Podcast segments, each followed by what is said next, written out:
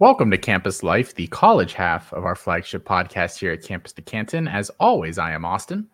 And this is Colin. There comes a point in every college football season, usually around this time of the year, where you just are almost happy that the season's going to be over from a content perspective and I'm going to be completely honest. I'm we're still going to put on a good show here for you guys, but I'm going to be completely we're professionals. Honest. Yeah, this week is that week for me. Nine weeks in between this show and the tailgate and the key takeaways, uh, which takes me forever on Sundays, uh, and then recording it on Mondays.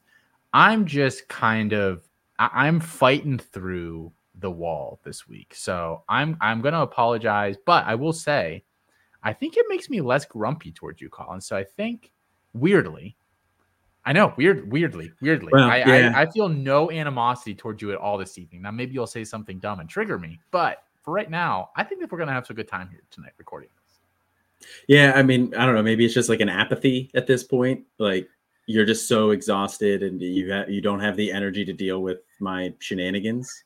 That could be it. You could that could be it. You know, your shenanigans. That's a good way to put it.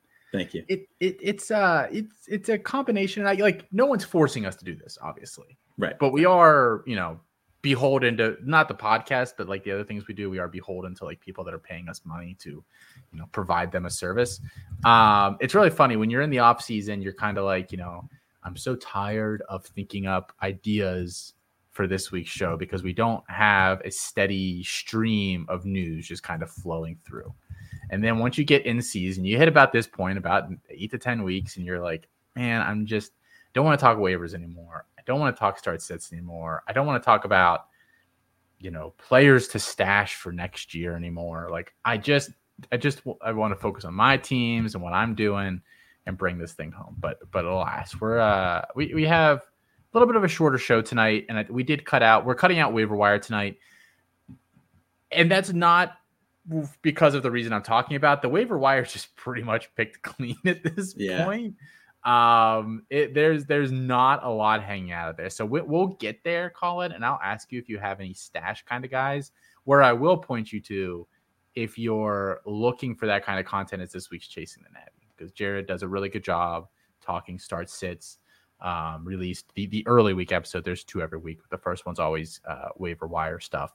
Um, and so I, I, would encourage you to go listen to that one, especially uh, because he talks a lot about it, like uh, CFF dynasty stashes and a lot of uh, uh, group of five players. And those are the kind of guys that I think, uh, like that category, you know, the next man up at, at Old Dominion or whatever. Uh, I don't know that well. Like, just quite frankly, that's kind of my blind spot. I rely on other people for that information. So I'll just point you to the person who this week I happen to be uh, relying on for that. So, um, what we we can, I'll, I'll ask you when we get there, Colin. I don't really have any. They're all in my key takeaways for this week. If you're a member, you can go read the article. If you're an NIL member, you can go listen to me for 45 minutes talk about the subject uh, on our collective podcast feed. Um, but we do have, uh, I think, a really good discussion topic for tonight that I think is actually going to take up a good amount of time about uh, players who are we think are are it's very possible that they return for another year. But before we do that, I think one of the bigger stories in Campus to Canton leagues this past week was uh, Quinn Ewers out at Texas. So they're starting Maalik Murphy uh, against BYU, and I think there were a lot of angles on this story. You know, what would Maalik Murphy look like? He he got some hype this spring. Would we see Arch Manning at all? What would Texas still want to uh, be dropping back and throwing the ball a ton? Would it alter the game plan? All those kinds of things had a lot of fantasy implications. There's a lot of players on this Longhorns offense that we like, and so um, I and I had a a bet riding on the game with Felix um, that if Maalik Murphy threw for over 265 and a half yards, I believe is what 260 or 265 and a half. 265 uh, and a half.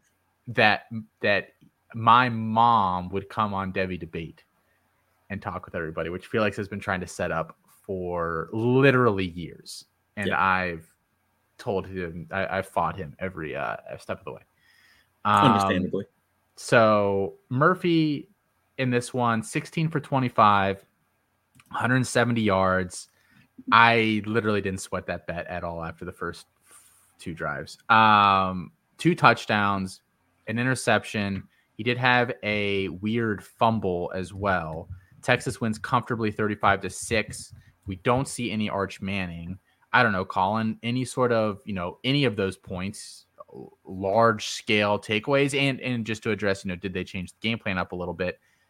Sort of. I mean, uh, Brooke, Jonathan Brooks got fewer carries than usual. CJ Baxter had nine. Jaydon Blue had a handful. Savion Red had a handful. So I mean, they did run the ball a, a decent amount. Um, you know, not ton, but uh, it did throw off the balance of the offense a little bit. I think. Yeah, I think largely game plan, mostly the same. Uh, we were talking a little bit pre-show. You said like that was really a game that you felt like was just going to get out of hand, like early. Um, and Texas made some some pretty key mistakes. So that kind of kept it a little bit closer than maybe what you would have thought watching the game. Uh, but I think as far as some takeaways there, with Arch Manning, like I'm, I'm not expecting him to play at all this year. You know, uh, Texas still has playoff hopes. You know, they have that one loss to Oklahoma, but Oklahoma just lost this week. You know, they're they should be right back in in the hunt there. Um, they're to need a little bit of help because there's some other undefeated teams out there. But Texas still has their playoff hopes alive. They're not going to turn the ball. They're not going to turn the keys of this offense over to a freshman who's making a huge jump up in competition from where he was in high school. They, it's it's going to be Maalik Murphy. They're going to kind of probably let him figure it out, and in turn, figure out kind of what they have. I know there's been a lot of speculation, and I think we are also on the front of I think Maalik Murphy is going to transfer this year because we'll talk about it in, in our next segment here. But Quinn Ewers, spoiler alert, is a guy that we both feel like is going to come back. Whoa, I didn't I didn't write that on the sheet. You wrote it on the sheet. Well, that's a fair point. I did. You're, make, you're making some dangerous assumptions here.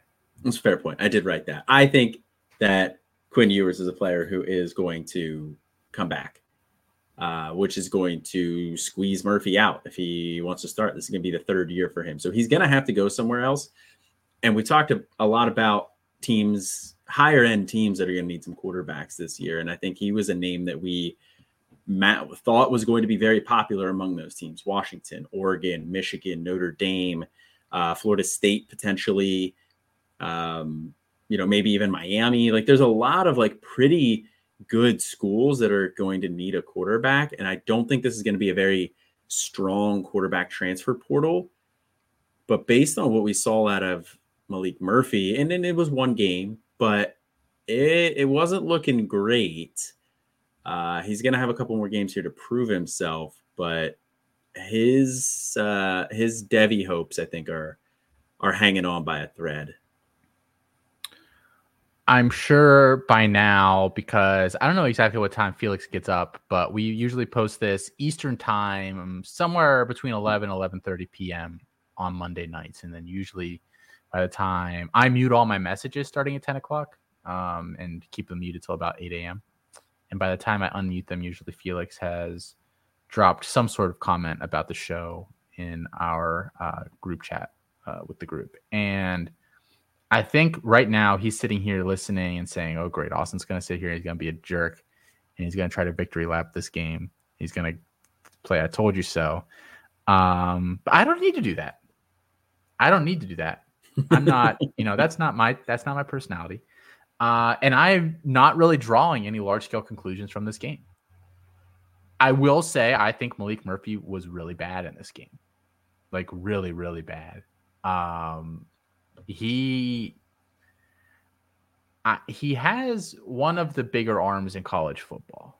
You know, Joe Milton's number one, and then you can, you know, sort the next, you know, the, the remainder of the top 10 behind him in any order you want, but I would be willing to say Murphy uh, potentially falls into that group. Um, and it looked like basically the entire game he sat back there and said, "Don't overthrow it. Don't overthrow it. Don't overthrow it." He was floating everything. And if this was football seven or eight years ago, even, he probably would have had at least two of his receivers absolutely killed just destroyed because he was just hanging guys out there. The interception was really poor. Could have been miscommunication, but it was still really poor. The fumble was really poor. Um, it didn't really matter in this game though, because I think BYU is just so bad. Like this with, with Quinn Ewers, I think this would have been fifty-five to three, quite frankly. But I'm not drawing that many conclusions on Maalik Murphy because I do think it's really hard to step in in the middle of the season, even though you've been in the offense for two years now, to take over a job that you probably weren't really expecting to take over at any point this year. Um, especially with the fans all calling for the other guy that's on the team. Um, I, I think that's a really tough spot to be in. So I, I, I want to see a couple more games out of him. Um, I do think it should be a little bit of a brake pumping moment. And I do think if he were to transfer this offseason, choosing the right spot is going to be really important for him. Um, because some some offenses, some some play callers, um, some QB developers just know how to take a guy and kind of work around what they can do to get the best out of them. And I think, you know, I don't want to write a, a guy like him off full wholesale, um, but I do think I, at this point, if you said like Maalik Murphy, will he start meaningful NFL games, you know, in the future? I, I based on based on what I've seen so far of his career, I I can't see him starting a lot of NFL games or really many any, not like intentionally, like that's the team's game plan going into the year. So, I I mean that that's kind of my takeaway from this game. Um, he's just He's he he was not good. He's very raw. He hasn't played a lot of football. It's almost the same thing as Tyler Buchner. He missed. Uh, he had a COVID year pushback. He didn't start till later in his career, um, and obviously didn't play last year at all. So it's it's a tough spot for him. I actually, you know, uh, that that that's pretty much my thoughts on it. But you know, I don't. I'm interested to see what he does next week. You know, is is he better next week? I think that'll be telling. Yeah, I mean, this isn't going to be an easy matchup next week. You know, he gets Kansas uh, this coming week. It's Kansas State, who is they've been kind of up and down this year, but they're a top twenty-five team right now. You know, they I think they're they're a decent opponent, so much better than than BYU. So it'll it'll definitely be a, a different test this week. Um, so definitely something to tune into and, and worth keeping an eye on.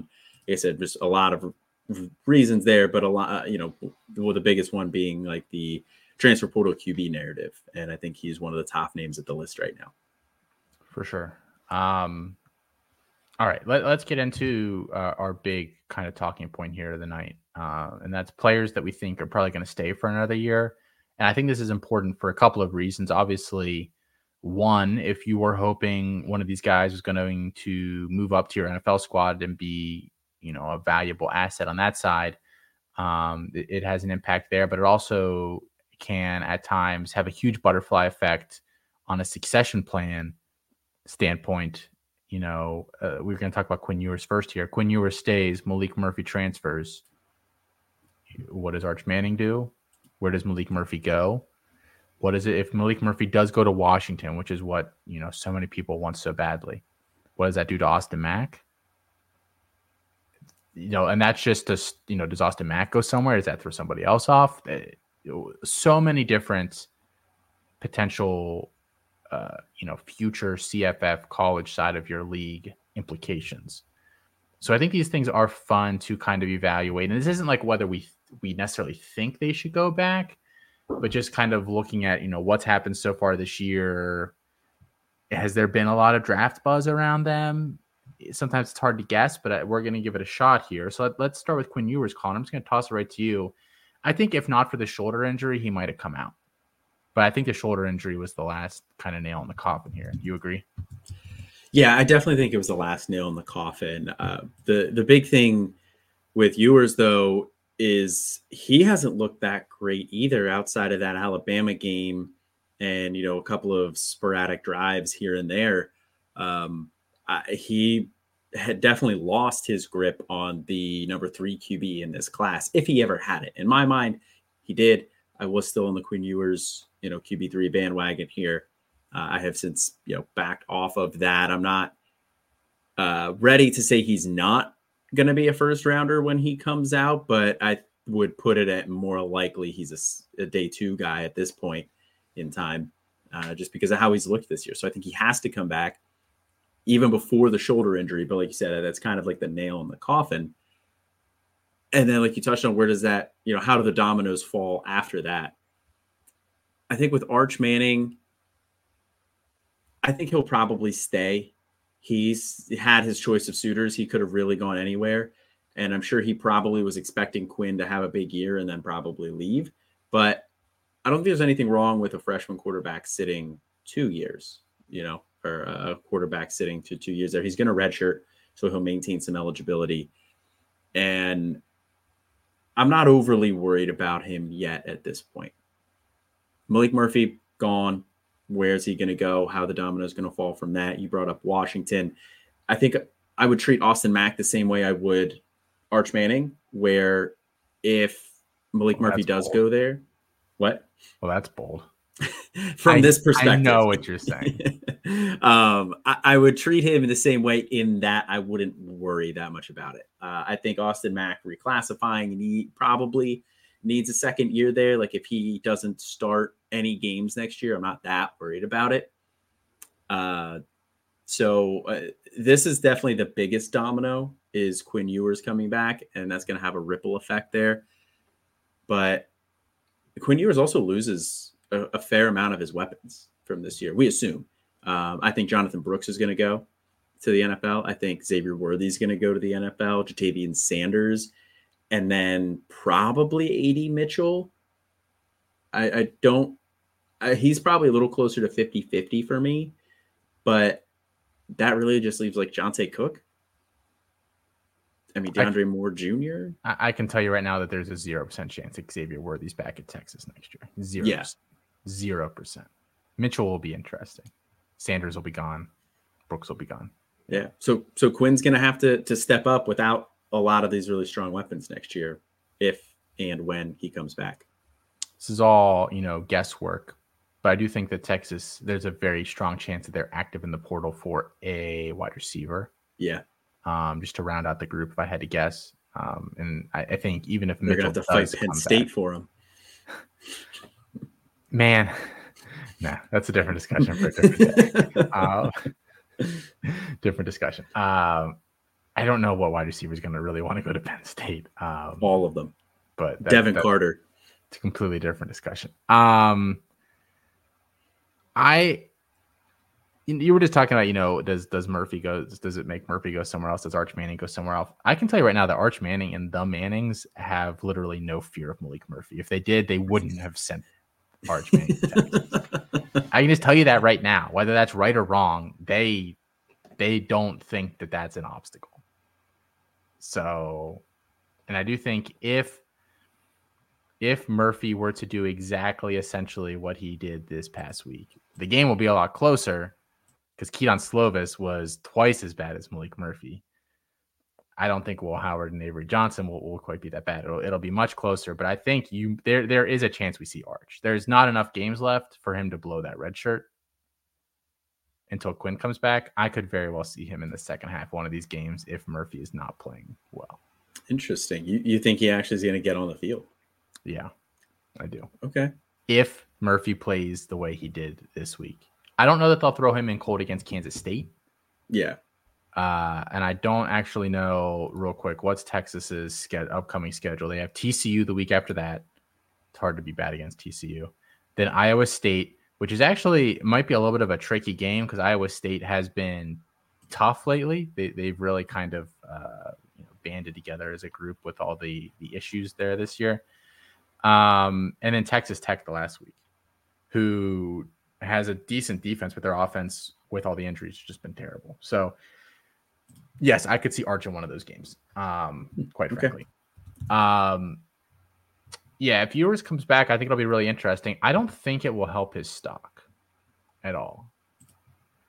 Even though how bad that 2025 quarterback class is looking now, because it's like you're you just moved Conner Weigman up to your QB one in that class. No, no, I didn't just do that. That happened like okay two. You That's... moved you moved Conner Weigman to your QB one in that class. Do you feel that great about his NFL potential? or is it more of just like the rest of the landscape? I think in the past few years, the NFL has been has really not been forcing quarterbacks when they don't have to, especially like early. So I just think like if there's a legitimate chance that all we have three guys on the list here that that all, that could go back and Ewers Carson Carson Shedeur Sanders. All those guys go back, and then you have the Alar, Klubnik, Weigman, whoever else. I don't think the NFL is going to force those guys, you know, as like, you know, the 101 or even top 5 guys if they don't have to. I just don't I don't think they will. So, um I don't know that you were, and like you don't get extra money cuz you're the first quarterback off the board. Like even if it's you know, you go at the 114 or whatever like oh, congrats, you actually you get this really cool award. Like there's it's no such thing. So, I, I don't know that him going back will help him in another year. Because I think if he doesn't, the risk for a lot of these guys is that if you don't improve, it's your stock is going to go down. And for the rest of the guys on this list, Beck and, and Shedeur, like I don't I think there's a very low chance that Beck would would be worse or re- like I think he'll look at worst like exactly the same because Georgia has enough around him. I don't know that like if like I, I don't know. I don't know. I I really don't know that it's a good thing for Quinn Ewers if he were to go back. But I think he's going to. I agree with you. I, I think he does. Well, I don't see how it's a, I don't see how it's a worse thing for him. That's the thing. Like I don't I don't know that his stock is going to get any worse next year. If like, he, I think just on the raw tools, he feels like a, a round three quarterback at minimum. Well, what are the raw tools though? Like I, I agree, he's got like an effortless arm, but it's not like he's you know this if he's not Anthony Richardson. No, no, who some people looked at last year and said like this guy's completing like less than 60% of his passes, but he's 6'4, 230 and runs a 4-4. Like they're they're not saying the same things about Quinn Ewers. He's not running a 4-4 and he doesn't, you know, he's not 6'4, 240. Like I I, I think there has if that if that line of growth is not going upward for him next year, even if it's flat, I think that's a really bad thing for him. I think that will kill his value. Yeah, I mean, he needs to get better inside of structure. I still think he performs well, uh, you know, but I, I we'll, we'll, see how it ends up next year uh, with another year in that Sark o- offense. He shot himself in the foot by leaving high school early. He shouldn't have done that. Yeah, to go to Ohio State. Yeah, for what? For, for money. For money. Yeah. Well, yes, I know it was a rhetorical what. Like well, what would you don't know things, so I just wanted to make sure. Sometimes I know things, sometimes I don't. So it's really a coin flip with you. Yeah. It really is. Um, all right. Well, let's just talk about Carson Beck then at Georgia. You know, I think the the QB one, QB two are pretty well wrapped up, but he's been getting a lot more hype the past couple weeks because uh, Georgia has had to open up the offense a little bit more. Um, I, I I don't really know. I mean, I have I come around fully on Carson Beck? I wouldn't say come around. Um, I think I came into the year with him in the QB 40s range, or right around QB 50. It might have been right around QB 50. Now I think I have him at like QB 32 or something like that. Um, he's definitely not a bad player. Um, I, I just like, I don't, I don't know what he does at like a super high level he's pretty good in like intermediate passes, but like I, I don't I, I don't know what what what does Carson Beck do amazingly well at this point. I, he's consistent. He's yeah. really consistent, which I think does matter quite a bit. Yeah, that's kind of what I was gonna say. I think he's just you know exactly what you're you're getting with him, and if next year's class ends up being like the Kenny Pickett class, then I could see him being the Kenny Pickett of that class where they're just like, well, we, we know what we're gonna get with him here, and we're just gonna we're gonna take him because we need somebody at the quarterback position uh, towards the end of the first round, and he'll just be a league average or below league average quarterback for a while. I think that's like his that's the path that I see him on currently. Is he a worse no? prospect than Mac Jones? No, not definitively. I mean, Mac Jones really, I think, uh, Mac Jones really benefited from those wide receivers uh, around him. You know that that was like a historically good wide receiver room, which uh, you know obviously CeeDee Lamb's really the only one who's, uh, or not CeeDee Lamb, uh, Devonta Smith um, is really the only one who and Waddle are, are, are still doing well. Jeudy's kind of disappointing. Ruggs obviously. What happened with him, we know that one, but I think Mac really benefited from that room. Beck doesn't really have those same options. So I think you could rationalize it in that way where he might even be slightly better of a prospect than Mac Jones. But I, I don't think Mac Jones does anything definitively better than Beck does. It's so weird because like you try to use some of these guys as like a barometer and like it's just like Mac Jones shouldn't have been a first round quarterback. And so then it's like, well, this guy is not a worse prospect. And it's like, well, is somebody going to be dumb enough to do what the Patriots did that year? I mean, maybe. maybe. Well, yeah, look at Daniel Some, Jones. is somebody stupid? Like the Steelers pick was stupid. I mean, I can say that as a Steelers fan. Kenny Pickett was just a waste of a pick. I, I, so I mean, I get, I, I, I could see Ewers, I could see Beck, I could see Sanders all going first round. Right now, do I think any of them deserve to go first round? No, I would say no. I think they all would fit firmly on day two. Because I don't know, you point to anything in their body of work so far, and you can say, what has this guy done that's been like NFL quality? I just don't know. Like starting NFL quality. I don't know. I think I think the biggest problem is there's how many quarterbacks can we say that about right now in, in college football that are starting NFL quarterback quality. It, it's a list of like two, maybe three ish. I mean, I, I, don't really put Penix McCarthy up there yet. Um, are they going to get drafted like that? I don't know. We'll see.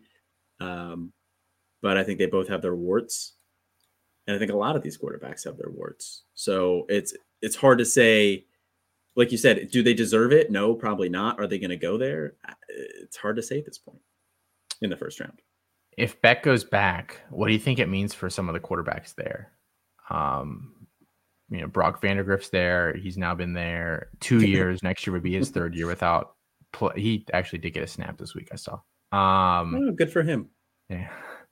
Um, Gunnar Stockton. What does Gunnar Stockton do? Because I do think he could probably go somewhere else and play. He needs uh, and they do have Dylan Raiola in. And I do think if Beck were to return and like that room clears out, it makes that succession plan so much cleaner to get to Dylan Raiola than we would have had to kind of fight through some crap otherwise.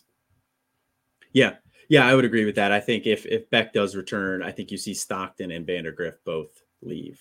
Um, unless Stockton pulls a Ty Thompson and just hangs out for a couple of years for whatever reason, and doesn't want to necessarily be a starter anywhere else. I don't know. I mean, Stockton is from the state of Georgia. Uh, Vandagriff actually is too, right? I think they're both from the state of Georgia. Ah, uh, yeah, Vandagriff is. Yeah. Yeah. I know Stockton is. Yes. Because um, Stockton didn't Stockton break like the high school touchdown record or whatever that was held by yeah, Trevor Lawrence in Georgia yeah. or something like that. And Trevor Lawrence broke for Deshaun Watson's. Yeah. Yeah. Yeah. Um, so yeah, I, I think Gunnar Stockton and Vandagriff will leave unless they're whatever for whatever reason they're just diehard Bulldogs fans and just never want to leave the state of Georgia, which is, is entirely possible. But uh, you're right, that is going to make it a lot cleaner for Dylan Raiola. And they do also bring in Ryan Puglisi in that class as of right now.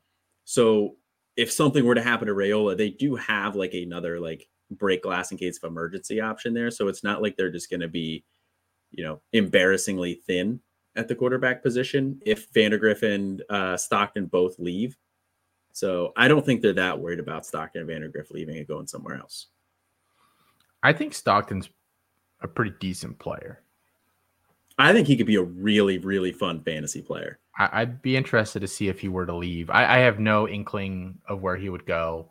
You know, just off the top of my head, like I think Auburn would be cool if he wanted to stay in the SEC, and that's not that far. I don't know where in Georgia he's from, and geographically, if you ask me how far, it, how long it takes to drive from one corner of Georgia to the other, I would have no effing idea.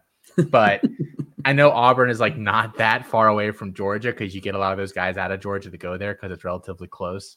I could see that being really, really interesting for him.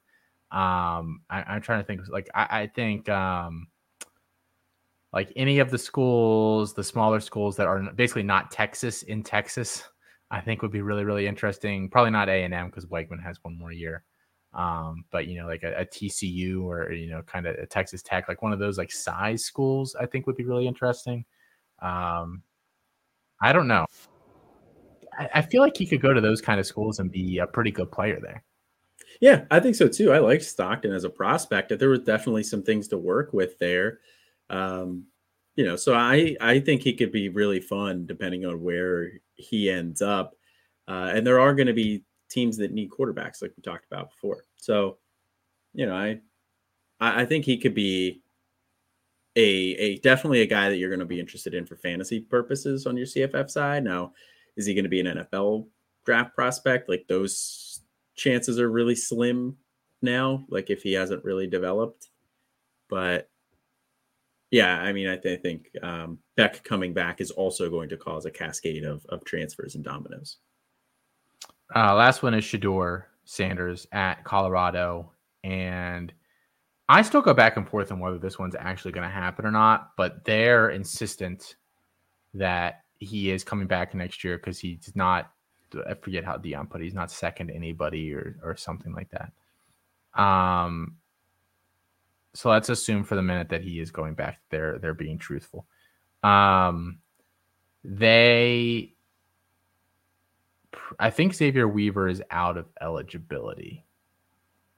He's been around for a really long time. He has. I think this is his fifth year out of school, but I don't know red shirts and COVID and all that other kind of stuff. I I will be so glad when the class of 2020 is gone, and anybody who oh, was in sure. that and anybody who was in that group is gone because that COVID year of eligibility is just causing, is just wreaking havoc. I think regardless, you know, Travis Hunter will be back. What does his split look like? It seems like they're again very uh, dug in on playing him the most they, they possibly can uh, every game at both positions until he dies. Um, yeah, Xavier Weaver's done it for this year. Jimmy Horn has more eligibility, as does Travis Hunter, and they actually have some pass catchers behind those guys that are, you know, interesting players. They've got Omarion Miller, who had that one big week they have uh, Tar'Varish Dawson, who's actually had a couple of decent weeks for them as well Auburn this year. Transfer, right? Um, uh, yes. And then they've had some other guys run out there and catch some passes this year. Um, I think Giovanni Antonio is the other one. I think he's out of eligibility though. Uh, but I, have seen him running out there. Like they've they've got some guys there that that that uh, are are fine. So I actually think wide receivers where they're okay. Um, they don't have anybody behind them, so it's not going to block another quarterback. Um, you know, it'll be interesting to see what Colorado looks like next year. Um, I don't know. I mean, any thoughts on Shedeur returning? I mean, you say uh, uh, line was like, yeah, well, like not second to anybody or whatever. But I mean, yeah, if you like if you don't come out this year, aren't you kind of saying you're second to Caleb Williams? Or is he saying no. like for next year he's not he's not second to anybody? well, he would have been first, but let let him tell you why he didn't come out that year. Yeah, um, yeah. I mean, I, I think he should come back. I think his dad pushing him to come back is going to be a pretty heavy, you know, factor in his decision. If he doesn't come back, Colorado's in a lot of trouble at the quarterback position.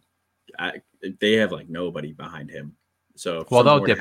they'll, they'll definitely dip into the portal. That's kind of what they do. It's kind of their thing. I don't know if you knew that or not, Colin. I, I did it. That was one of the things we talked about earlier that I, I don't know things and I do know some things. That was one of the things I don't I didn't know. Oh, so okay. thank you. Okay. Well, they do. Uh, they, they they like to hit the portal. Yeah. One of the things I do know is that the transfer portal is going to be pretty barren at the quarterback position this year. There's not going to be a ton of talent. I don't think. I don't see any big names on the move because uh, a lot of them are leaving. So, you know, I don't know who they're going to get if Shedeur would leave, but I don't think he's going to leave. So it's a moot point. Uh, I think him coming back isn't necessarily going to help him, though. Like, how much more is he going to show in this offense that the NFL is going to look at and say, okay, yeah, I saw this I, I, saw more mobility this year than I did in 2024 than I did in 2023, or I saw him processing things better in 2024 than I did in 2023. I mean, I think this offense makes things simple for him. So I don't know how much he's going to gain by coming back, but I do think he will. Yeah, he's kind of in the same the grouping we were talking about earlier, where it's like, you know, he's not 6'4, 240 running a 4 4. And there's only so much uh, you know, improvement that a pocket passer, a pure pocket passer, is going to do in college, that is going to be uh, impressive to scouts. Like at some point, you know, if you, how, how well do you work off scripts, how well do you handle pressure, those kinds of things. I mean, they're they're just they just you know I'm not saying they can't get better, but like coming out, they kind of are what they are. Like you, there's a, a, certain cap there on that ceiling that you can't really expect uh, a player to go past. Yeah. Um, so, I mean, I think, I think we've, for the most part this season, been fair with Shedeur. I do feel bad watching him sit back there. Like I know he's taking a lot of sacks, and I know that a decent portion of them are his fault. But I also think we're going to start approaching the territory where he's getting uh, David Card which is like David Carr again had a huge propensity for taking sacks, and a lot of them were his fault. But at some point, you just become so emotionally and mentally scarred from from the pressure that you just start seeing ghosts back there. And not, we're not going to really address the, uh, you know, is it right or is it wrong for what Deion said or what Pat Narduzzi said this weekend about you know kind of throwing your players under the bus. But I would love to know where he thinks he's going to get offensive linemen from in the yeah. portal because they got one today that Hayes Fawcett for some reason had to get involved with with this this announcement. He's the 16th ranked offensive tackle in JUCO this year, coming coming out, which means there might even be some under his year under better than him. He's already flamed out of two Power Five programs, and he like this is your guy. Those this is your king. You're gonna have to get. There's not going to be, you're going to get castoffs and rejects at Colorado. That's just what you're going to get.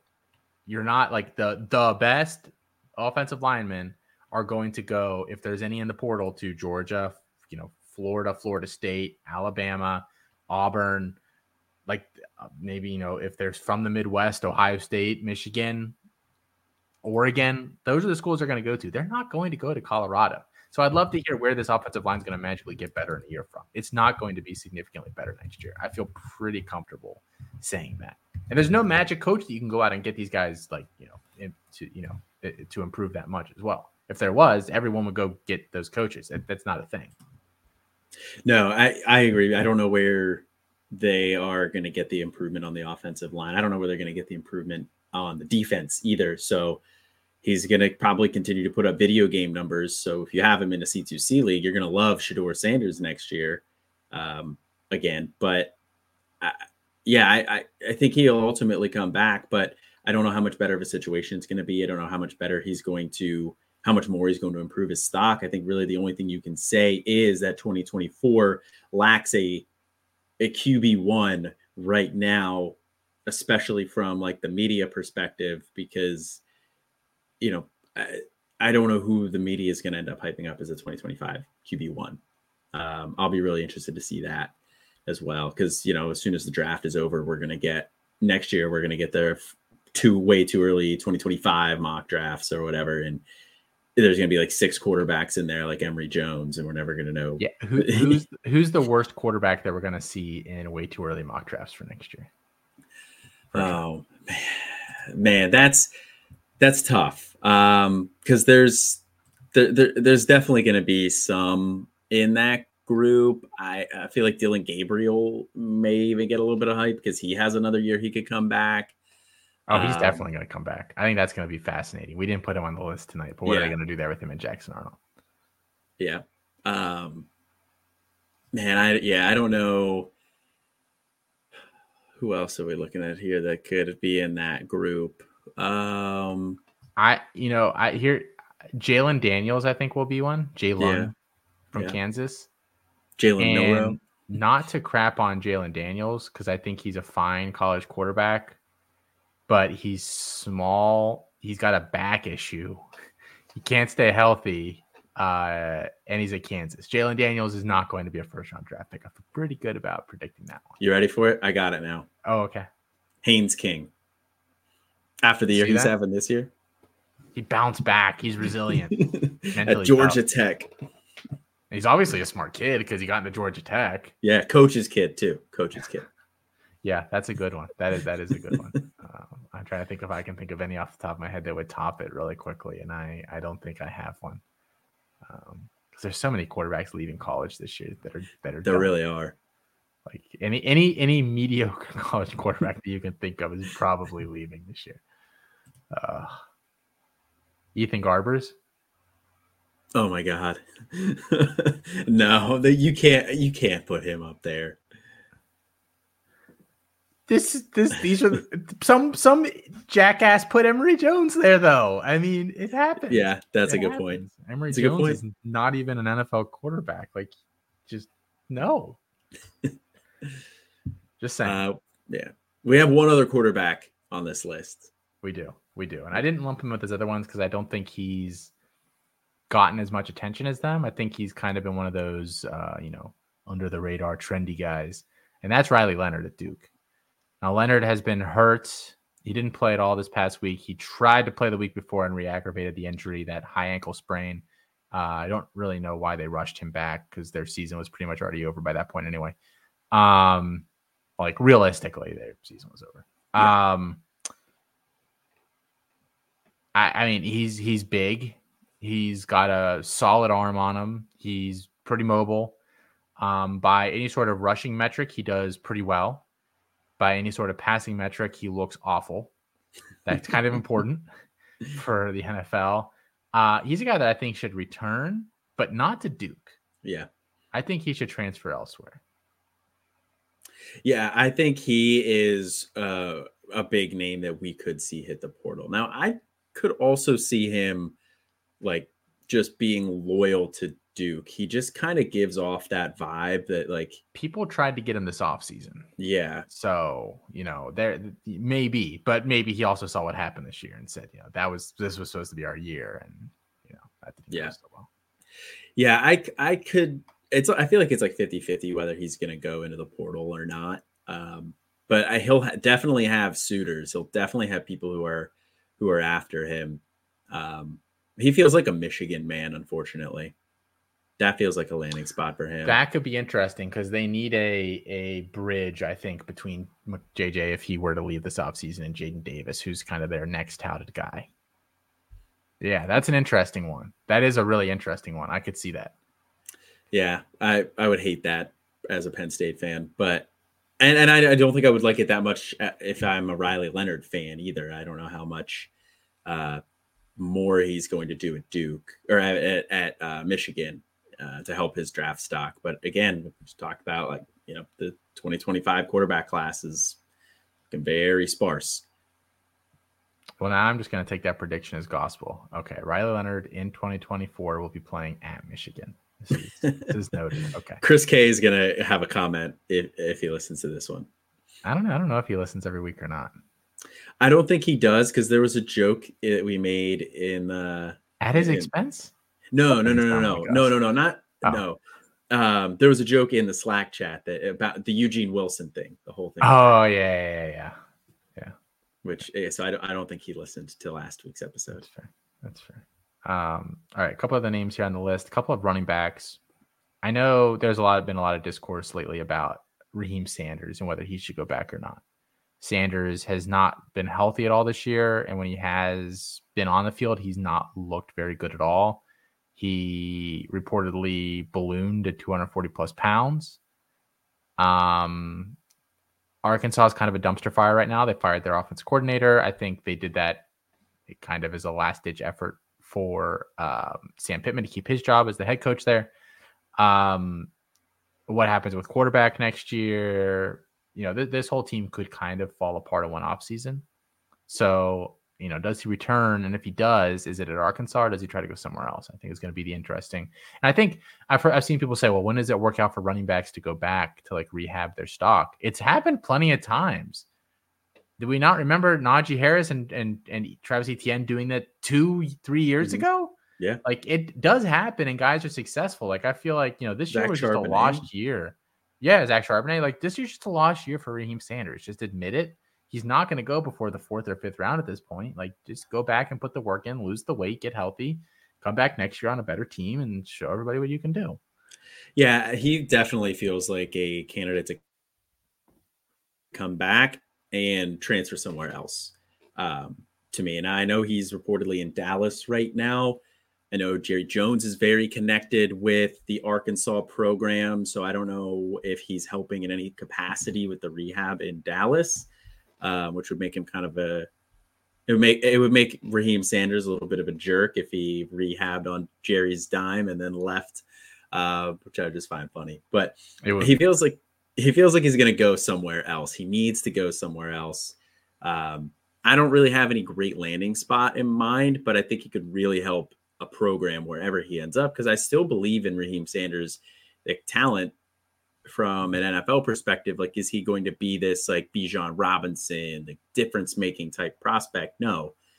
But I think he could be a very good running back, and I think he could be a very good fantasy running back at the NFL level. But he has to come back, lose that weight, rehab his stock at this point.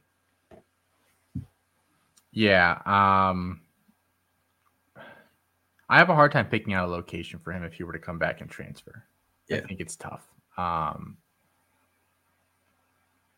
uh, a school in Texas. He's from the he's from the Arkansas area, right? He's from the south. Uh, I believe, yeah, he's from the South. I I want to say it was like Arkansas or Alabama, like one of those two. I'm not 100 percent positive on that one. Um, I know it's not Louisiana because I'm LSU in the program. So yeah, I know he wasn't from Louisiana. I'm trying to think. I'm pretty sure AJ Green is from Texas and they came out the same year. Uh so now I'm just trying to think real quick here. I have it right here. He was from uh Florida. Oh, I didn't realize Oh, okay. I was not oh, and AJ Green's actually from Oklahoma, not Texas. So I was doubly wrong. uh, maybe a Florida State move. That was really good work. Oh, that would be interesting. That would be Maybe interesting. They Florida love the portal. They they Mhm. dabble. They dabble. Yeah, Yeah. I could see that. I would I would like that. I think. I think I would too. Um, Donovan Edwards at Michigan had himself uh not a great year, and he has gotten some run, so you can't even blame it on like you know injury. Otherwise, unless there's just an unknown injury that we uh, have not been made aware of at this point. He's, I think, all of the criticisms that you could have levied against him last year still hold true. You know, still undersized, still not really a great runner between the tackles. At some point, again, they these guys are not finished products when they come out of college. But if you can't run between the tackles coming out of college, I think the odds of an NFL team being patient enough for you to figure that out in the NFL are probably not very high. So, you know, does he go back to Michigan, which he's clearly I mean, there is a chance they would just be like, okay, we'll try to run with Donovan Edwards as the, the guy, but I don't think they want to. I think he almost has to go somewhere else if he wants to try to prove that he can do that. Yeah, I think he might too. And I know I'm almost positive I heard something out there about Donovan Edwards basically saying like he was going pro after this year. Now, obviously things change and he did not he's not having a very good year at all. Um, the Michigan running backs have not been quite as efficient as we're used to, but he has been particularly poor in that regard. I, I do really feel like he needs to go somewhere else where they'll use him more creatively than than what Michigan does. Um, I, I don't have really any great landing spot in mind. Um, I feel he feels like a USC type of a guy, maybe. Um, not that I think that would be the best landing spot, but I think like USC has been active in the portal for running backs for several years. Um, so I don't I don't have any great feel for whether he's even going to come back. At this point, I would probably put it like 50-50, but if he does, I think transferring would be his his best move.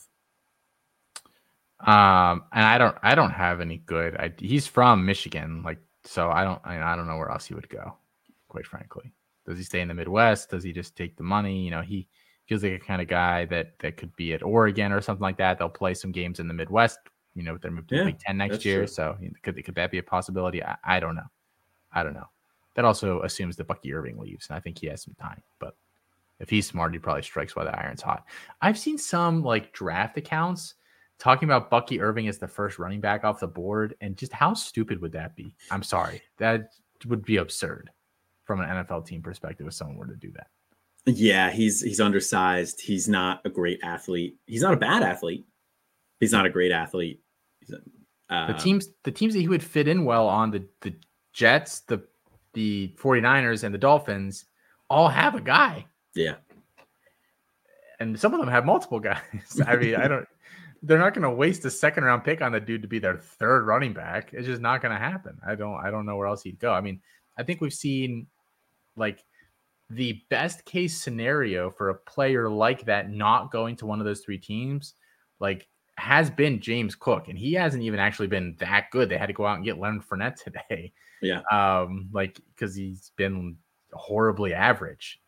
So I mean, I I just don't I don't see him that, that happening at all, quite frankly. Yeah, I don't either. But I do think it would be not a bad idea for him to strike while the iron's hot, like you said, and just you know leave after this year. It would also free up Jordan James. So yeah, it'd be interesting to see if they want to roll with James. They kind of have three guys that are very similar on that roster. At least James and Dowdell are, and Limar, Jayden Limar is kind of a trying to. He he's not really like an elusive guy like Bucky, and he's not really a thumper.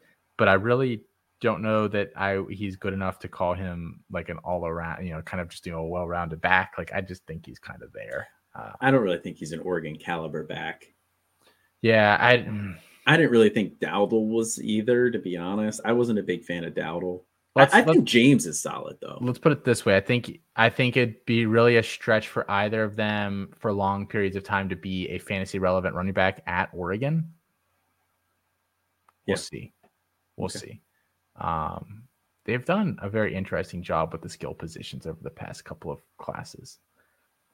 Like just some made some really weird choices between like those guys and Kyler Kasper and like Dickey's really the only one that I would have pointed to and said like that's a really good skill guy coming in. I, I, I don't know.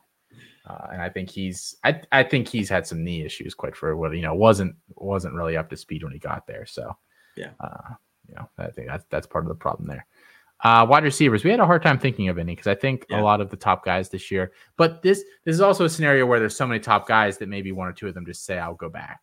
Yeah, they could surprise us for sure. So you know, maybe I'll I'll try to be the wide receiver one next year. Um, yeah, kind of like the QBs are doing. Um, but J. Michael Sturdivant, that's the only guy we have down here at wide receiver. Yeah, that was the only guy that I really, as I was combing through the list here, I was like, he needs to come back. Like he's not having a very good year this year that UCLA passing attack is a little bit of a mess right now with the the quarterbacks kind of in flux and yo-yoing in and out. Um, it feels like he needs to come back. I, I, he he never really felt like a day two guy to me. He always felt more like a fourth rounder um, because he's got good size, pretty athletic guy too. Um, you know, I, I just don't think he has anything that he hang, can hang his hat on him. It's like this is how he's going to win at the NFL level. You're going to stick him on the boundary. You're going to work him like three or four different routes, maybe, and that's it. Like he's really just kind of one of those guys that just kind of stays glued to the, the perimeter of the field. I can't see him being a, at, at this juncture being a guy that's like super successful over the middle of the field. Um, at least not like in like when we say middle of the field, you know, if some guy's running, you know, a deep post or something, like, yeah, okay, he's in the middle of the field, but it's 45 yards downfield. Like I'm talking like, you know, the the the seven to 25 yard range. Like, is he going to be catching anything in there in the middle of the field? I'm not really sure. And so that's kind of limiting from a uh, you know, what role can this guy play kind of perspective. Yeah. Not yeah, a bad. Was, I mean, I think he's interesting for like you know a college receiver, and I can see why a school like UCLA he could be their leading receiver. Yeah, yeah. He absolutely. isn't this year, by the way. no, is it Logan Loya? I'm pretty sure it's Loya. Yeah. Yeah. yeah. Uh, the only other wide receiver that I think I could potentially see coming back would be Brian Thomas Jr. to try and be the wide receiver one there, but that just feels like a situation where Daniels is going to go, Nabers is going to go, Thomas is going to go. I don't know about Diggs. Diggs is like a coin flip, but that feels like it's just going to kind of be a new offense next year. So I do think Brian Thomas Jr. is going to go and capitalize on the big, uh, big year that he's having. See, because I was thinking Thomas Jr. could point at what Malik Nabers has done for his draft stock this year and be like, I think I could do that next year. I think I wouldn't rule that out. I would. I, I think it's like, oh, man, that's one of those ones I just don't really feel comfortable. Like I'm kind of expecting him to leave personally, but in terms of like if I was giving somebody else advice, I'm not sure that I'd be like, oh yeah, he'll be back next year. Like you know, you're he'll he'll be sitting on that roster and he'll have a really good year. Like I would not feel comfortable saying that. No, no, I would not either. So you know, that is what that is. Um, waiver wire Colin, I'll toss it to you here. Do you have any fun names that you're looking at this week? I think you're just looking at like the leftovers of what we talked about from past weeks, quite frankly. If you're looking for like competitive, help me out this week kind of guys, it's it's getting kind of thin out there. Yeah, and like you said, it's you know uh, Jared, uh, Trace and the Natty. They did a really great episode on here. They also talked about some guys to look at for the future. So I don't feel like we necessarily need to cover that in this episode. Although if, if you know throw a name out there, would be Bullock, the running back at uh, South Alabama um, would be one of my top priority guys if I'm looking towards the future. Because uh, La'Damian Webb is is out of eligibility, like he's got to be. Um, so, and, and, that's a pretty that's been a pretty productive uh, offense uh, for running backs there. So, I, I, he would be like the one name that I, I, would throw out. Like if he's is still on the waiver wire, you're looking ahead to next year. I would feel pretty comfortable with him. The problem with looking too far ahead is the way that the transfer portal is nowadays. You never really know who's going to go where. But I feel pretty good that Bullock is going to stay and they're not going to bring anybody else in over Bullock because they do seem to really like him. He got a lot of buzz in the spring. Uh, yeah, that's a good uh, that's a good uh, name to toss out there. um, all right, let's uh, let's go into start sits. And before I describe what starts. Now, I'll describe what starts sits are first, and then I'll talk about how we did last week, which was um, the worst. We I had the worst week that we've that either of us have ever had on the show. And Colin was not about 500 either, so that was not. it was not our best week. Um, this is our weekly start sits. We pick 10 starts, 10 sits each. We do not share the names with each other beforehand, so we usually how it works out. Usually have you know a, a couple of guys that we both have, and that's okay. Um, we uh, these are non-obvious names basically, so we're not going to tell you to start Marvin Harrison Jr. Uh, we might tell you to sit Marvin Harrison Jr. and that would be uh, fine. But yeah, uh, we're not going to tell you to start Eugene Wilson. We might tell you to sit Eugene Wilson. The the the debate behind the scenes on whether that was acceptable um there wasn't even a debate. I got I got trashed. I got flamed. As you should have.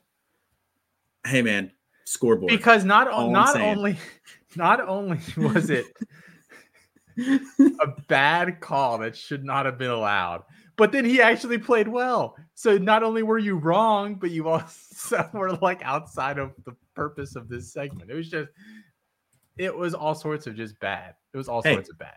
Hey, he's he's going to be the wide receiver one there now for that Florida offense. So he out targeted Pearsall last Pearsall, week. You think he out targeted him last week? Yeah, I think that was more a uh, a uh, like we got to get the ball out of here. Graham Mertz is going to die type thing. But um, you're never going to take this that away from me. But I mean, he, we've been saying we said all off or at least a lot of the off season, like you know, Eugene Wilson is probably the most talented wide receiver there. I mean, quite frankly, yep. probably is. I, I like Ricky Pearsall, but I think Wilson's more talented. Um, anyway. Okay, enough enough of that. Enough of that.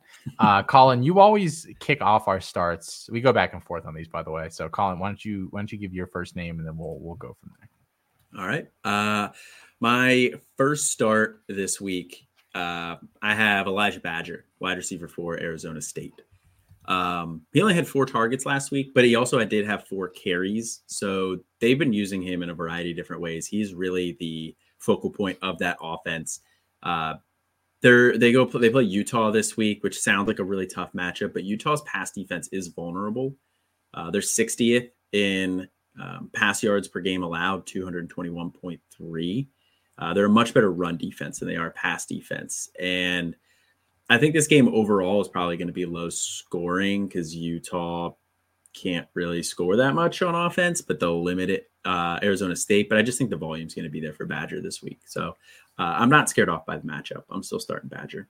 Interesting. I did consider him as a sit, um, and ultimately he did not make the list. I don't think. No, he's not on my list. Um, all right, my first one is Harrison Waylee against Colorado State. Waylee came back last week, didn't really do very much uh, for Wyoming in their matchup. They they played Boise State last week, I believe. Is that correct? Yeah, that's right. Mm-hmm. Uh, I think he had like 10 carries for 18 yards or something. Well, it wasn't great, but he gets Colorado State this week. They are uh, in Laramie. In Laramie. In Laramie, yeah, it is. Um, so you probably might not be starting a lot of the Colorado State guys either. Um, I don't have any of them down, but uh, definitely a possibility there. Uh, but yeah, I think Waylee bounces back a little bit this week. Another week to kind of get a little more healthy um, against a, a really bad Colorado State rush defense. Yeah, no, I think that's a good call. Uh, my next start here is uh, Zeon Chriss, quarterback for UL. He's been a, a, staple on either my starts or my sits a lot of weeks. Um, in his last two games, he has thrown for less than 150 pass yards. So he has struggled after a pretty hot start, but he has had double digit rush attempts in five straight games. So they are still using him on the ground. He, he'll take off. He's an absolute threat there on the on the ground to you know, go for 80 to 100 yards in any given week. And they get Arkansas State this week. Their defense is absolutely terrible across the board. You can you pick how you want to beat Arkansas State. Uh, they are they allow 269 pass yards per game, which is 120th. They allow 186.4 rush yards per game, also 120th, and 33.8 um, points per game, which is 121st. Uh, oh, I was hoping it was 120th again. I know, oh, I was too. Uh, but they're terrible in all of the, the different efficiency metrics as well. So I think Zeon Chriss is about to have a big game. Okay. I'm starting Jaylen Wright, the Tennessee running back, this week against UConn. Um, he's been their leading rusher generally over the course of the season, both from a volume and production standpoint. Uh, UConn just so terribly bad uh, defensively. And I think this is one of those where the game script is just very obvious how this is going to play out. So I like Jaylen Wright this week. All right. My next start is Emory Jones, quarterback for Cincy. Um, he has been thrown for under 200 passing yards in the last three games. Um, he doesn't have any rushing touchdowns in the last five games either, which is kind of surprising given his hot start to the year. Uh, but he does have double digit rushing attempts in every single game this year, except for the very first one. And they get UCF this week. That's not a good uh, rush defense. They are 129th in the country. They allow 207.5 rush yards per game. Um, we've seen multiple mobile quarterbacks tear them up as well. So I think this is an Emory Jones week. Uh, I am starting Zion Webb, Jacksonville State quarterback against South Carolina. Oh, okay. South Carolina has been getting absolutely demolished by basically every quarterback they've seen over the past five, six weeks, something like that. Webb has three 30 plus point performances in his last five games. Uh, it seems like Jacksonville State has kind of figured out what their identity is. Um, I, I, think he's going to give them some big problems this week. Uh, so yeah, I, I, like Zion Webb. Okay, all right, I like that call. I like that call. This is why I went five and fourteen last week. By the way. Uh, I am starting Kay'Ron Adams, the running back for um, Merrimack or for UMass. Um, they play Merrimack this week, FCS school. Not a good team. Yeah, um, I bet on last week and they totally crapped the bed. Uh, Kay'Ron Adams, if you take out that Penn State game, which obviously UMass was just completely overmatched in that game, uh, he scored in five straight games. And last week, he absolutely exploded against Army 34 carries, 234 yards, and three touchdowns. I don't think we're going to see that type of a performance here, but over 100 yards, two touchdowns, very much in play here for, for Adams this week. All right. I'm starting Seth Henigan, which did not work out for me last week, but is going to work out for me this week against USF. USF has a bottom 10 pass defense in pretty much every single metric that you could possibly imagine. I think uh, potentially this game's a little bit of a shootout, which I think also helps a little bit. Um, I think it'll be a little less game scripty where they're just going to give Blake Watson the ball a bunch. Um, so I like I like Seth Henigan this week. Interesting, interesting. He might make an appearance for me later. Oh, bring it. Um, my next start is uh, Frank Gore Jr., running back for Southern Miss. And last week, uh, you said that was bold. And I asked if that was a sarcastic bold or if you were serious. And you said it was serious, uh, which I mean, he he the prior two games, eight and six fantasy points uh, before last week, but he exploded against Appalachian State. Um, 247 yards, two touchdowns. And so he's the type of guy that is just very predictable when he's going to blow up. If it's a bad opponent, he's probably going to have a really big game. If it's a good opponent, he's probably going to have a terrible game. ULM is a terrible defense overall, all across the board. Pass defense is atrocious. The rush defense also terrible. They allow 177.8 rush yards per game, which is 111th. Uh, so this is another Frank Gore week. Um. Well, I think you know. I don't know if he's capable of putting two back to back. So bold. Um. I'm starting Reggie Brown this week against Georgia State. He's been James Madison's leading uh, receiver over the past month or so. Has actually been uh, he has like 31 targets in their past three games or something like that. He's been pretty productive with them. Had a nice week last week, over 100 yards and a couple of scores. Uh, Georgia State again, just an awful pass defense. Um, so I, I, like Reggie Brown this week. Okay. Uh, I have Pofele Ashlock, the wide receiver for Hawaii. Um, he's been kind of up and down. Um, we thought he was going to have. We, uh, we kind of thought he might be like the lead guy in that Hawaii room this year. Has not really been the case. It's really been Steven McBride, who I believe you had called and said he was the guy you wanted over Ashlock. Yeah, but then I flip flop week two. So, well, um, but uh, Ashlock, the last five games, he's 14.7, 6.6, 19.8, 13.9, and one fantasy point. But he does average over nine targets per game over that stretch. And they get a very soft matchup in Nevada this week, uh, who allows 282.8 pass yards per game, which is 126 in the country. Uh, this very much feels like a game where Hawaii's offense is is just going to kind of let loose. Uh, and I think Pofele Ashlock will be a, a, big beneficiary of that. So I do like Ashlock this week. I like McBride too for what it's worth, but I think he's a little more obvious. I like Robert Lewis this week against Reggie Brown and those pesky James Madison Dukes. Uh, James Madison is basically a defensive funnel toward their pass. Um, they give up quite a few yards there every single week, and Robert Lewis has been uh, again. Uh, I think he's got 29 targets in their past three games. Uh, the volume's there. I think the, the, the this game's not. I don't think it's going to be like a, a, shootout, shootout, but I do think that both teams are going to score some points here. Um, so I, I, like Lewis this week. Okay. Um, I have Dillon Johnson, running back for Washington as my next start here. Um, outside of the game against Arizona State, which was oddly close, uh, Washington did not look great in that one, but uh, he is a Dillon Johnson has a touchdown in four straight games. Uh, he has 10, 16, 28, and 18 carries in his last five. Uh, so he has been becoming a bigger part of that offense. And they get USC this week. USC allows uh, 198 uh, rush yards per game, which is 120, 106th in the country. They just got absolutely gashed by Jaydn Ott. Uh, you, you, Washington and USC is going to be a really interesting game. I do think it is going to be really high scoring, uh, but I could see Washington running on USC's defense and trying to keep the ball out of Caleb Williams' hands a little bit. Uh, so I think uh, Dillon Johnson is going to have a big game. Uh, okay, interesting. Uh, I'm starting Jalen Moss this week, the Fresno State freshman against Boise State. Over the past month, Jalen Moss has the most targets, receptions, and receiving yardage on Fresno State and Boise has just been destroyed against the pass. Basically, any competent pass offense they've come up against this year. Um, I think Mikey Keene is going to be is like is fine here moving forward. I, am not really downgrading the receivers at this point uh, due to his health at all. So uh, I like Jalen Moss this week. And by the just those numbers real quick 27 targets, 17 receptions, 244 yards. And he has one touchdown. I think a couple guys have two. So he's you know tied for whatever position that is.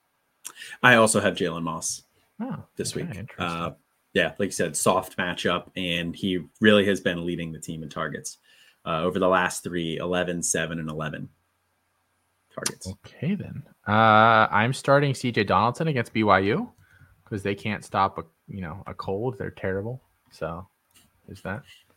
I also actually do have CJ Donaldson as well. Um, we just saw them get cat. we just saw them get absolutely lit up uh, by Jonathan Brooks. So He didn't even have 100 yards, dude. I thought he well, no, they spread the ball around. He had 16 for Savion 98. Red. I'm pretty sure. Savion Red had some carries in there too. Baxter had some. All right, I'm starting Jarquez Hunter against Vanderbilt. You're not. You I'm don't not. I don't have that. Okay. You can go Okay. ahead. You sounded like a question. I was I was shaking my head no.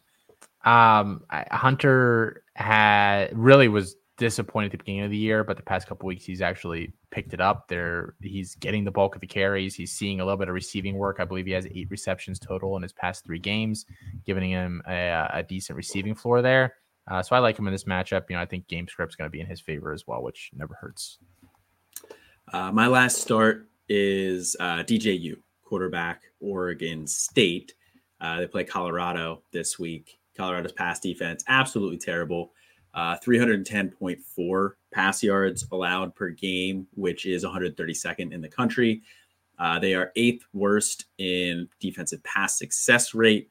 Uh, they are 14th worst in defensive pass EPA per play.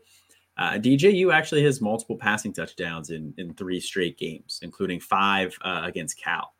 So you can run all over uh, Colorado too. So I could see DJU getting like a touchdown on the ground, uh, maybe like 40 to 50 yards rushing or something in that vein. But I think he throws for for several touchdowns in this game. Uh, last one for me, and uh, so you can tell me if you think this one is is out of line. It's out but of line. I'm I'm not expecting Darius Taylor to play, so that's why I think this is fair game. Whatever running back starts for Minnesota, you start on this week. Go pick up that Nubin guy or whatever the hell his name is. If if Zach, you've got Zach Evans and Taylor doesn't play, start him. Just start with whichever one of these dudes is in the backfield because it apparently doesn't matter. Whoever's there, I could be back there and I'd probably get 150 yards. It doesn't. It doesn't freaking matter. Uh, no, I don't think that's out of line. Um, I considered also saying start whoever the starting running back is for uh, for for Minnesota. So not out of line. All right, Colin, name, name your 10. I'll name mine 10, and then we'll move on to the uh, the sits here. All right, I have Elijah Badger, wide receiver, Arizona State. Zeon Chriss, quarterback, Louisiana. Emory Jones, quarterback, Cincy. Kay'Ron Adams, running back, UMass. Frank Gore Jr., running back, Southern Miss. Pofele Ashlock, wide receiver, Hawaii. Uh, Dillon Johnson, running back, Washington. CJ Donaldson, running back, West Virginia. Jalen Moss, wide receiver, Fresno State. And DJU, quarterback, Oregon State. All right, let's move on to the sits here. You're not going to read yours off? Uh, no, I don't feel like it. I Oh. forgot. Well, okay. Harrison Waylee, running back, Wyoming. Jaylen Wright, running back, Tennessee. Zion Webb, quarterback, uh, Jacksonville State. Seth Henigan, quarterback, Memphis. Reggie Brown, wide receiver, JMU. Uh, Robert Lewis, wide receiver, Georgia State. Jalen Moss, wide receiver, Fresno. CJ Donaldson, running back, West Virginia. Jarquez Hunter, running back, Auburn. And then whatever Minnesota running back starts, Minnesota. All right. Uh, sits. Colin, I lied. Elijah Badger is on my list, and I ain't starting him this week. So suck on that. No, we're gonna have a battle. Yeah, apparently maybe two battles. Yeah, that's what I mean. We're gonna have two battles now. Um, I am not sitting. I'm not starting Seth Henigan. I'm sitting Seth Henigan, quarterback for uh, Memphis. They get USF this week. USF's defense is bad. Totally agree. Pass defense 128th and pass yards allowed per game. Uh, they're 85th in rush yards allowed per game, 124th in points allowed per game. But this defense is so bad that I think you can really do whatever you want. And the past couple weeks, uh, they've been running the ball uh, more than they have been throwing it. And I, I feel like we're going to see that trend continue. Uh, Blake Watson uh, could be the. Uh, I think Blake Watson has a very real shot to be the RB one this week, and maybe depending on your league scoring, the top play, scoring player this week. I think he's going to just tear up USF. And Seth Henigan has 20 or less fantasy points in three straight games. Uh, and he only has three total touchdowns in the last two games. So he hasn't been great. What's that? Uh, all, all I heard you just say is he's due. That's all I heard. all right. Uh, fair enough. I am sitting. Where did my list go? I'm sitting Will Howard against Texas this week. Is that is that terribly bold? I, I think I actually think we see mostly Will Howard. Um, because I think some of the Avery Johnson stuff they do is a little bit of a luxury that they're not necessarily going to have. Um, and I think they struggle to sustain drives against this Texas front seven, who has been pretty good the past few weeks. Yeah, I agree. I also have Will Howard as a sit this week. Um, he was a start for me last week, um, but I, I, don't trust him against this this Texas defense. Uh, it's a very strong unit. I'm sitting Jaydn Ott, and this one is, might get marked out because of injury, but there's been no news at all about what his injury is, so I'm not exactly sure yet. But regardless, against Oregon, and I actually went back today and watched the first half of the USC game, um, and like in fairness to him, he's he's a pretty explosive athlete, and once he got out in the open, there was nobody catching him. But for the most part, he's also just running through wide open holes, which only he can, you know, only anybody can do against USC. Like it's just anybody could do it. Um, so I uh, think last week a little bit of a mirage, and teams are going to see that USC was on the other sideline and think that, that that must mean that USC's got a good, you know, I can't believe he did it against USC. Yeah, USC's rush defense is awful. So, uh, long story short, yeah, sitting Jaydn Ott this week against Oregon. Yeah, I'm also sitting Jaydn Ott against Oregon this week. Um, he has 188 yards against North Texas, 165 yards against Arizona State, and 153 yards against USC. And no other games over 85 yards, and two of those games were under 50 yards. So very, very matchup dependent. And like you highlighted, Oregon is a is a very good defense. Uh, so I would and run defense as well. They they're 13th in the country in rush yards allowed per game, 95.6. So not a Jaydn Ott matchup this week. I'm sitting Quinshon Judkins against Texas A&M. Apparently, Colin also is. Uh, in the month of October, Texas A&M has been just absolutely shut down on defense and rush defense. They've given up like rush, yeah. 70 something yards per game or something like that. Uh, I, I think, um, I actually think the way to beat them is through the air. Uh, so I think this is going to be a little more of a Jackson Dart game. Uh, not that he's a guy that I'm like itching to start in this matchup either, but I, am sitting Quinshon Judkins. Yeah, also sitting Quinshon Judkins, and just to underscore how good Texas A&M's rush defense is, um, they allow 96.1 rush yards per game on the season, which is 14th in the country, but they have been much better in the month of October, like you said. They are fourth best in defensive rush success rate and second best in the country in defensive rush EPA per play. And Judkins has turned it on lately, um, but he did start the season slow. So I I'm not starting Judkins this week. Um. All right. I'm sitting LeQuint Allen versus Boston College. Um, this one's a little bit of a gut play because Boston College doesn't have an amazing rush defense. I just think the Syracuse team might have given up. Yeah, I believe it. So I I'm a little worried to start Allen uh, at all, and I'm I'm not touching Garrett Shrader anymore either.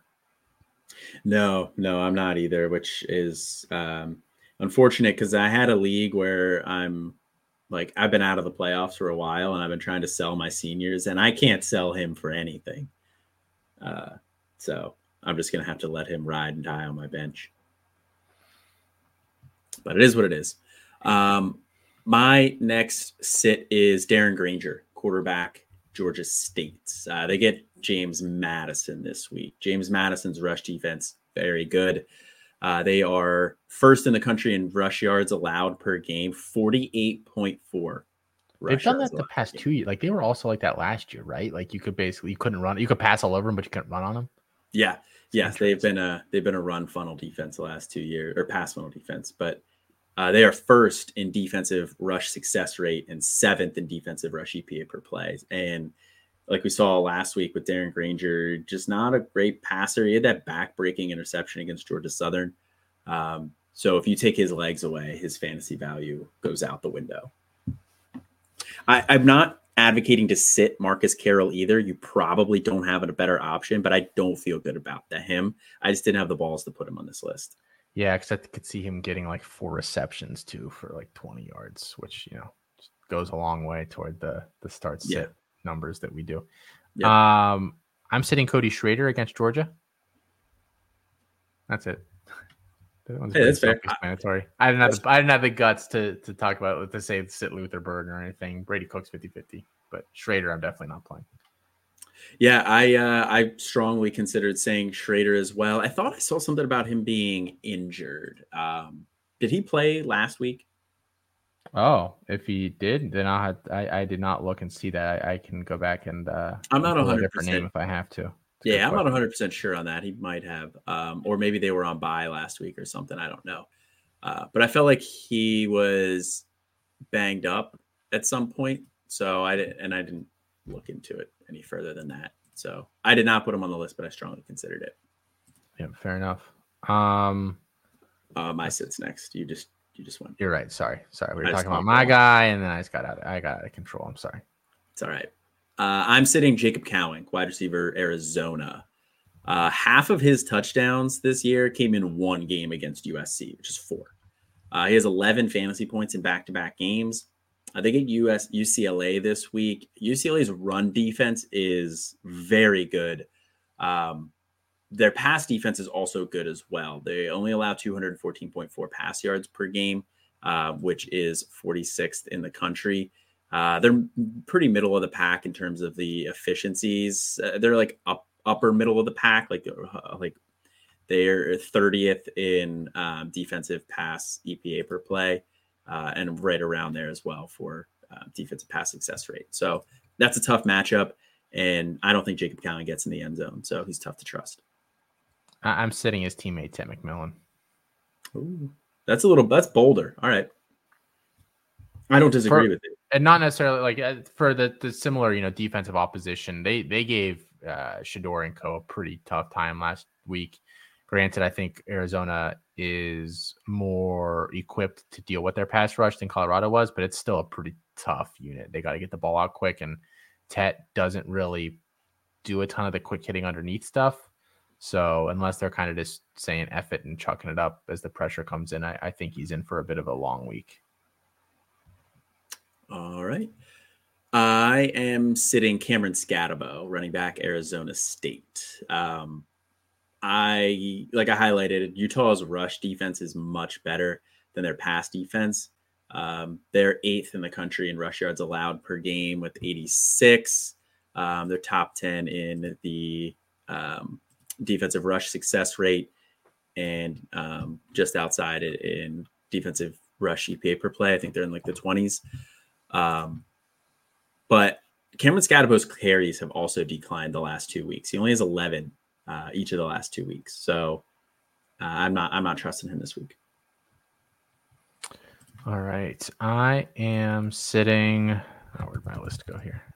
I'm sitting uh, Evan Stewart this week. I said start him last week, and then uh, Ainias Smith was the one who ended up going off. I just like I I guess I've just given up. Like I, I I just think that Johnson and him don't have a great connection for whatever reason, which feels weird to me because he isn't like a, you know, he's not Rome Odunze, who's not necessarily always getting a ton of separation. You're kind of just like trusting him to come down with the ball that you're putting near a DB like that. It's not Stewart's game, so I don't really know what the issue is here, but he's not really performed that well since Conner Weigman went down. So sitting Evan Stewart and probably am for the rest of the season, sadly. Sad. Definitely sad. Uh, I am sitting Brian Thomas Jr., uh, wide receiver LSU. Uh, he, the last three weeks, has had three, three, and five targets. He's really been living and dying all year by these long touchdowns. And the volume has even dropped off the last three weeks. And then they get Alabama this week. Uh, Alabama is, uh, they allow 197.6 pass yards per game, which is 29th in the country. They're 25th in defensive pass EPA per play, and then fifth in defensive pass success rate.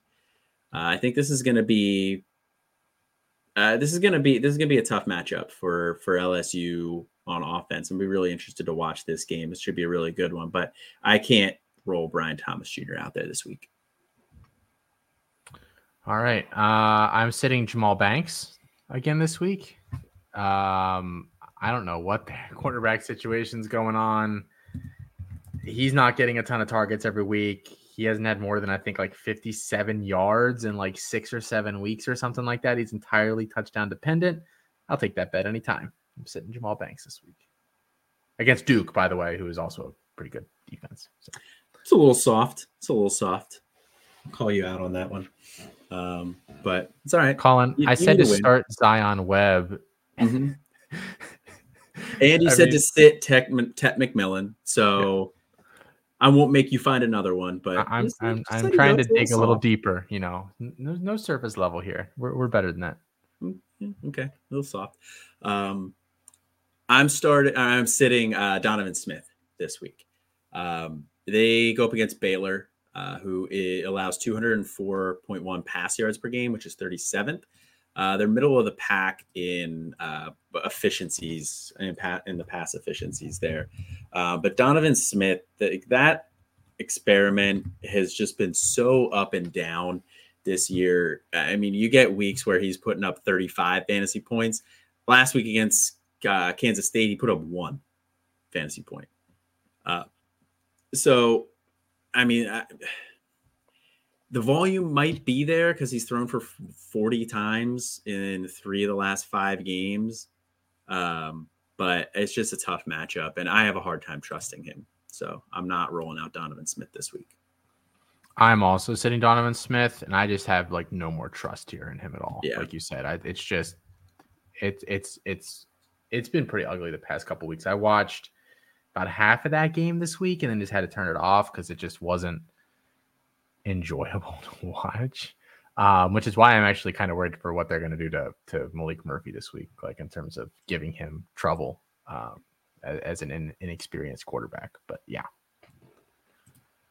uh, I am sitting Joe Milton this week.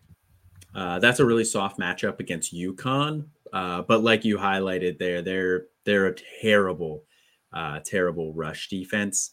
Um, their pass defense, and it's probably more along the lines of, you know, they you can run all over them, but um, in pass defensive pass success rate, they're 14th um, best in the country. So I, I just don't think they're going to need Joe Milton to throw a ton this week. Uh, the, obviously, the, the the worry there is that they run the score up on them, but uh, this honestly could be a game where we see a little bit of Nico Iamaleava. Oh, interesting. Okay. Um, all right. I think that that's 10 for both of us. Um, so I've got Elijah Badger, uh, wide receiver, Arizona State, Will Howard, quarterback, uh, Kansas State, Jaydn Ott, running back, Cal, Quinshon Judkins, running back, Ole Miss, LeQuint Allen, running back, Syracuse, Cody Schrader, running back, Missouri, uh, Tet McMillan, wide receiver, Arizona. Evan Stewart, wide receiver, Texas A&M. Jahmal Banks, wide receiver, uh, uh, Wake Forest, and Donovan Smith, quarterback, Houston. Uh, I have Seth Henigan, quarterback, Memphis. Jaydn Ott, running back, Cal. Darren Grainger, quarterback, Georgia State. Uh, Jacob Cowing, wide receiver, Arizona. Cam Skattebo, running back, Arizona State. Will Howard, quarterback, Kansas State. Brian Thomas Jr., wide receiver LSU, Donovan Smith, quarterback Houston, Quinshon Judkins, running back Ole Miss, and Joe Milton, quarterback Tennessee.